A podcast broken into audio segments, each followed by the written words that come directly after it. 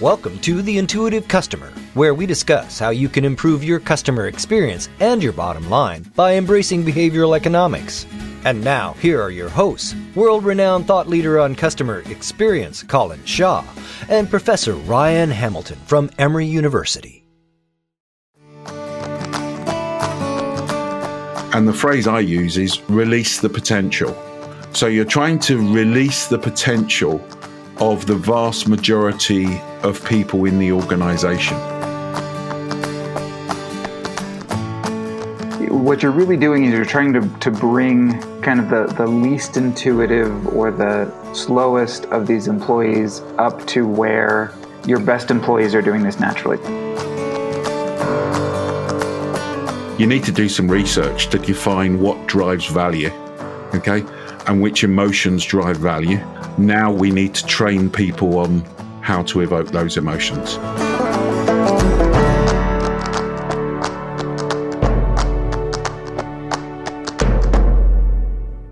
So, Colin, one of the things that you and I set out to do when we recorded this podcast, when we wrote our book together, is we enjoy the fact that we come at problems with different perspectives. I've got kind of the the academic theory perspective, you've got the practical perspective. Yep. We want to try to balance across episodes too. Were you going to disagree with me? Do you not have a practical perspective? Uh, no, I for the first time ever, I agree with you. Okay, good. We're on the same page then. For now, give it another minute. so, a lot of times we'll organize these episodes around some theory, and then we'll talk through the theory and what it means. Sure. We also though decided that we want to have some episodes that are more dedicated to what you might call tools or, or strategies, specific approaches people can take. And so today's episode, we're going to talk about some specific tools that you've developed in your work to try to get at, you know, kind of the practical problems of how to implement this theory. Is that a fair summary? Yeah, no, absolutely. For me, it, when I created Beyond Philosophy, one of the the reasons I decided to call it Beyond Philosophy was to try to get over the thought that you've got to have a philosophy or thought or strategy, and you know you've got to have the science and the background and that behind it but you've also got to go beyond that and do something. So, you know, all these theories that we talk about are great, but the issue that organizations always face is how do I implement this, basically? And I mean, we should emphasize it. It's a really, really tough issue. A lot of the stuff that we talk about in behavioral economics that people are so excited about now, this stuff is 50, 60 years old at this point. Sure. And yet it hasn't infiltrated business and politics, frankly, and, and life to the extent that it should, because this question about what do I do with this theory is a really hard one. And so it's exciting to me to get to talk about some kind of practical tools, some practical approaches. Yeah, good. So today we're going to talk a bit about effectively how do you get the frontline teams to start to embrace this stuff and deliver this stuff. Okay. And in a previous podcast, we talked about journey mapping and the process behind journey mapping. But how we got to this was a couple of ways, really. So when I walk home at night and I walk in the front door and I shout hello to Lorraine, my wife, within a one word response, I can tell you how Lorraine is feeling. And I can tell you if she's particularly happy or I can tell you if she's particularly sad. I can tell you if I've done something wrong and I don't know about it, which is normally the case. And I start I thinking, say, how, are we going to talk about the probability or the propensity of that one popping up? yeah, I start thinking to myself, what have I done? I can't remember what I've done. And I start scanning my memory to think to myself, what have I done? But if you think about it, what I'm doing is, or what any of us doing, and I'm sure everybody is similar with their significant others, that you're looking at effectively facial expression. You're looking at the body language, you're looking at the tone of voice, you're looking at cadence, you're looking at all those types of things, and you're effectively evaluating them and then making a choice and says, Lorraine's not happy. And then the interesting bit is you then have a choice. You can you can do something that will make the situation worse, and I've learned that's not a good idea. Or you can do something that will make the situation better, and therefore, effectively, what you're doing is you're converting that person from feeling one way into feeling another.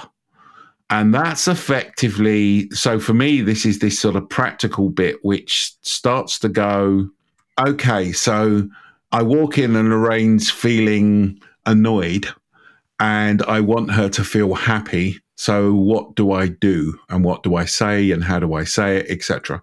And the reason I give you this example is because clearly it's the same with customers, which is a customer walks into a customer experience feeling something, hopefully happy, but they could also be frustrated. They could be mm-hmm. annoyed. Mm. They could be just ambivalent, to be honest with you.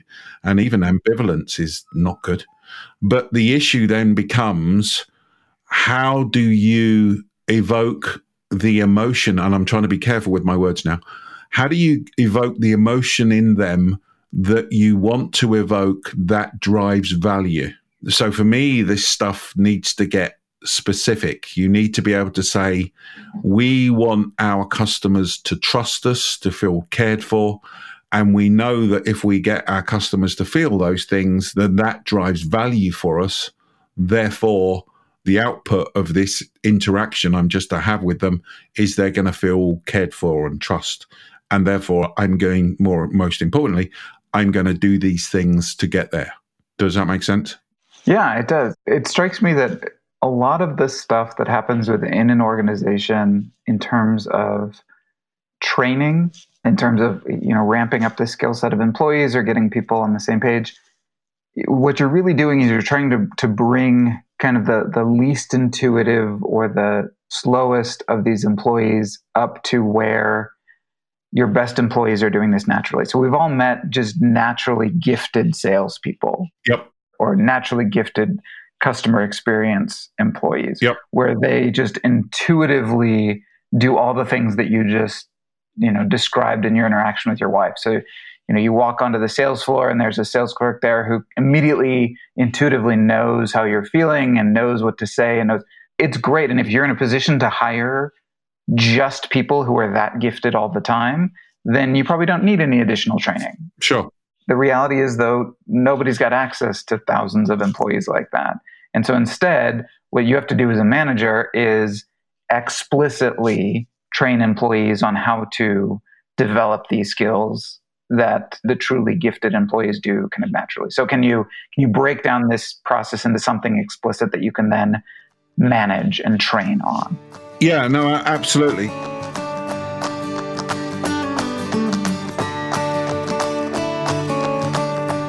Part of this problem is, and a couple of little anecdotes here. I've been into many organizations, and I'm sure people listening to this podcast will know this themselves. You talk to people in an organization and and you say, How much training have you had for working in the call center, for instance? And they would said, Oh, yeah, we had uh, two months of training. Okay. And how much training was on how to deal with a customer? Uh, well, we had three hours on the fifth week, uh, you know, in the afternoon on a Friday and you just go, it's just not enough, you know? Right. And it's no wonder that we have the problem. So you're totally right, mate. My figures, and this is just anecdotally 20% of people are really good and do a great job for you. 60% of people are the vast majority and they need help and improvement. 20% probably shouldn't be working for you. So what you're trying to do is you're trying to, and the phrase I use is release the potential. So you're trying to release the potential of the vast majority of people in the organization. So this isn't directed at the top 10%, 20%. This is directed at the masses. And what you're trying to do is you're trying to, so the things that we would do and we would look at would be, and again, you know this stuff because you've been involved with it, but for the listener, let's talk about it. You're trying to effectively say, okay, the first job that you've got is to identify how the customer is feeling. And therefore, you need to think about, and there are five areas, you need to think about what are they saying So, what's the words that they are using? How are they saying it? Yeah. You know, so the method in which they're saying it. What do they look like? So, you know, facially. What does their body language say? You know, are, are they standing there with their arms crossed and their legs crossed or whatever? And what are they doing? Okay.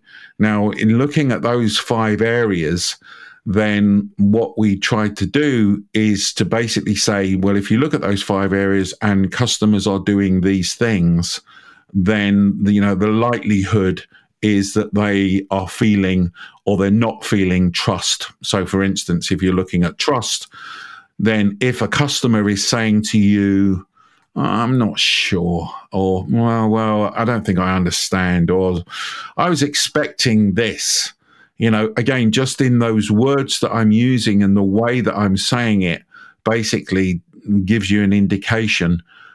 And it is an indication, you know, you can't just base it. And one of the key things, you can't just base any one of these things on just the customer saying, I'm not sure. You can't go, well, that means they don't trust us. It's accumulation of these, what we call clues. But then if the customer's saying those things, and you want the customer to feel trust. And again, notice that we're being specific here about the emotion. We're not saying we want them to feel a positive emotion. We're saying we right. want them to feel trust. Then let's get into the detail of it. So what what can you say that would make the customer feel that way? Well, you would say things like, well, let me assure you, or I can promise you, or I guarantee, or I'm certain, or rest assured that, you know, this is happening. So these are saying things. Or even just details. Yeah. Right. The more detailed your response, the greater the confidence somebody's going to have that you are not trying to weasel your way out of something. Yes, absolutely. So, but let me also be clear here. You know, I really dislike scripts. Right, right. I meant detail in terms of like I'll call you tomorrow by two. Yes, as correct. opposed to yes, yes. reading off a script is not going to inspire confidence in anybody. No, well, the other part for me is it's not natural, is it? You know, people can tell that you've. It's a classic line of "Have a nice day," and nobody means it. you know, but I've ticked the box. I've said "Have a nice day," yep. and therefore I've done it. And if a mystery shopper is looking at me, then I've said those things but you're right, it's the detail. And, you know, in trust again, it's things like is there active agreement? Is the customer actively agreeing with you? Are their conversations and their descriptions longer? You know, are they giving you one word answers? Yes, no, maybe, don't know you know, because that would indicate that they're probably not trusting you. But if they're going, oh, yeah, that's a good point. Yeah. And oh, well, let me tell you about this and blah, blah, blah, blah, blah, blah. You can now start to put these things together along with the facial expression and the body language. And then you can start to be in a much better position to be able to go, I'm identifying how the customer's feeling. I am identifying what I need to do to move the customer to that point. Does it make sense? Yeah, I, I want to emphasize two of the things that you said because I think they're really important. You know, one of it is coming back to this idea that we we talked about in terms of bringing kind of the middle of the road employee to being a higher level yeah. performer.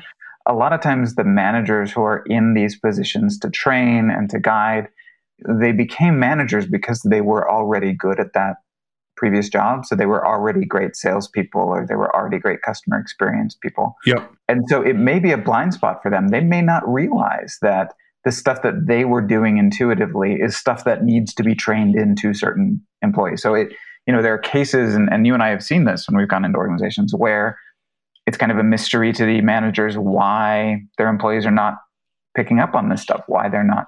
And it's because, you know, sometimes the managers were just intuitively good at those jobs to begin with, and so they don't realize that this can be trained into. No, that's right. The other thing that I like that you said was thinking about this in terms of probabilities. So by explicitly identifying some of these markers, so like, are you thinking about their facial expressions or their body language? What you can do is you can increase the likelihood that you are correctly guessing their emotional state. As you said, it's probably not going to be 100%, but like how valuable would it be for your employees to be 5%, 10%, 20% more accurate in guessing the emotional state of their customers so that they could then tailor their approaches to improving the customer experience. And when you think about it in those terms, suddenly it's much more valuable. You're right. I think there's a couple of other things that I would add to it. First of all, what it's also doing is it's actually recognizing the fact that customers have emotions because you're talking about it and you're training people on it and those types of things. Second thing is you're giving people tools to be able to deal with somebody who's upset and angry, etc. And you know what we know is that most employees what they want to do is a good thing for the customer and they want the customer to feel happy or feel cared for or whatever because people get a sense of enjoyment out of that rather than I'm just answering the phone and you know getting onto things. Hi, this is Colin Shaw. I'm really pleased to announce the launch of my seventh book, which I've called Happy Employees Make Happy Customers. The book is about the interconnection between happy employees and a great customer experience. I explain how you can go about building a great employee experience that drives a great customer experience. For my podcast listeners, I'm also pleased to provide you with a special offer of a third off the regular price. All you have to do is to go to beyondphilosophy.com backslash happy. That's beyondphilosophy.com backslash happy. And in the promotional code, simply type happy podcast. That's happy podcast. I really hope you enjoy the read.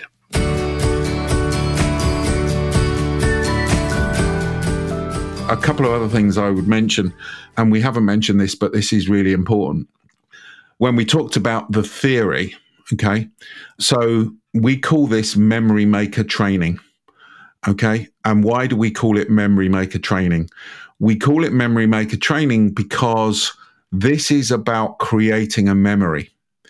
And for the regular listener, you'll know that this is one of my favorite topics customer memories.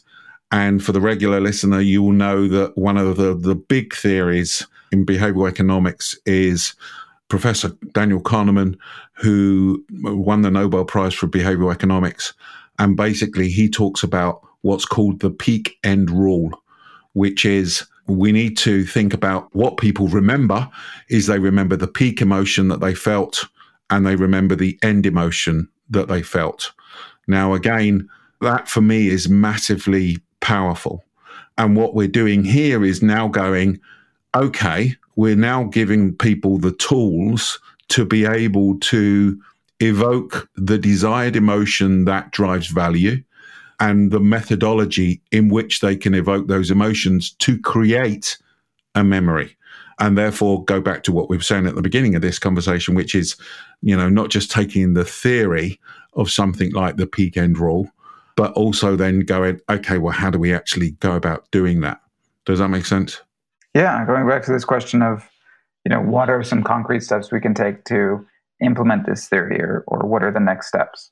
Yeah, no, absolutely. So the key becomes, and for those people that listen to the previous podcast, and if you haven't, you may want to go back and listen to it in terms of the process is just briefly is you need to do some research to define what drives value.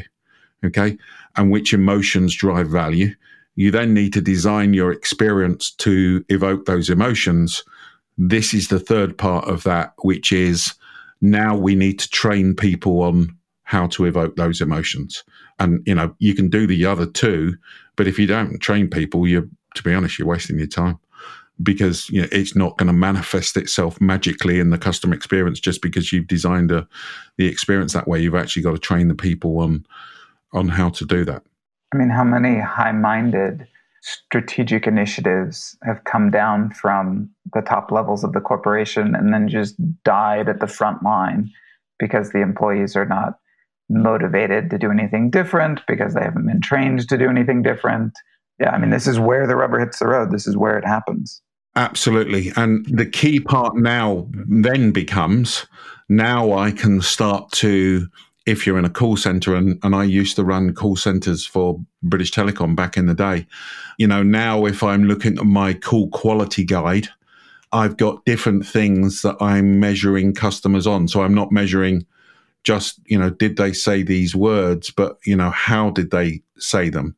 Did the customer feel trust at the end of it? And you can obviously measure that by asking the customer in a survey or something like that after they've done that. So it's going back into giving them some practical thoughts.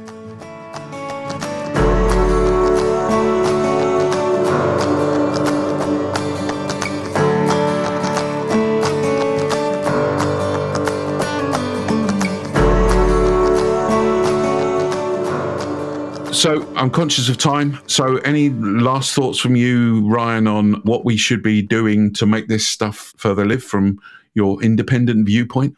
I mean, I, I like the three stage process you just outlined. It's the same kind of goal based process you would use for doing anything in your own personal life. You know, you identify the problem, you identify a strategy, and then you implement the strategy. What is your goal? What, what steps are you going to take to implement that goal? Make sure you're doing that in your businesses too. Make sure you're doing that as you are trying to improve customer experience as CX manager. Do you know specifically what the problem is? Do you know why CX isn't as optimized as it can be for your organization? Do you have specific plans for improving those things? And then how are you going to implement those plans? Are you going to actually change the training to make sure that your employees have the tools they need to? Are you going to change the motivation structure so that your employees are aligned with those kind of emotional goals that you've set for the organization. If you're not doing all of that process, then why should it work? Yeah, no, absolutely. So the bit of advice for me is don't just listen to all this theory because theory is interesting. You've got to go beyond it and do something. And, you know, the first step is understand what drives value because again otherwise the danger is that you will be focused on something that isn't going to drive value and when i say value i'm talking now about improvements in net promoter improvements in customer satisfaction improvements in spend or market share whatever it may be once you've designed your experience the third step is you got to train your people and you got to invest in the frontline people. So this is not half an hour training session on soft skills out of a two month training course. This is actually something that's really, really important. Therefore, getting into the detail of what's the customer feeling, how do you identify that feeling? The key is how do you convert them? How do you a recognize they're feeling frustrated or annoyed? but how do you convert them into feeling cared for or trust or whatever the specific emotion is? So, anyway, hope that's been of use. If anybody wants to talk about this further, then we're always happy just to have an informal conversation.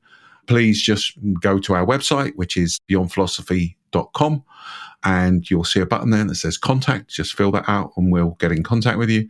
Or just drop us uh, an email which is at contact at beyondphilosophy.com. That's contact at beyondphilosophy.com, and we'll have a chat. Thanks very much.